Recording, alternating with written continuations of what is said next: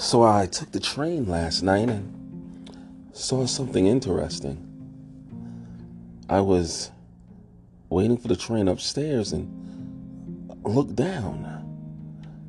When I looked down, I saw two men. It appeared they were praying. And I noticed a whole bunch of clothes to the side, and I said, okay, they're praying, get strength, look for better days homeless and all.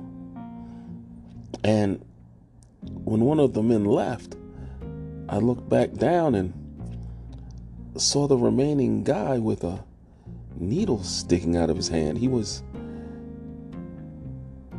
he was doing heroin right on the subway tracks. It was a sight to see.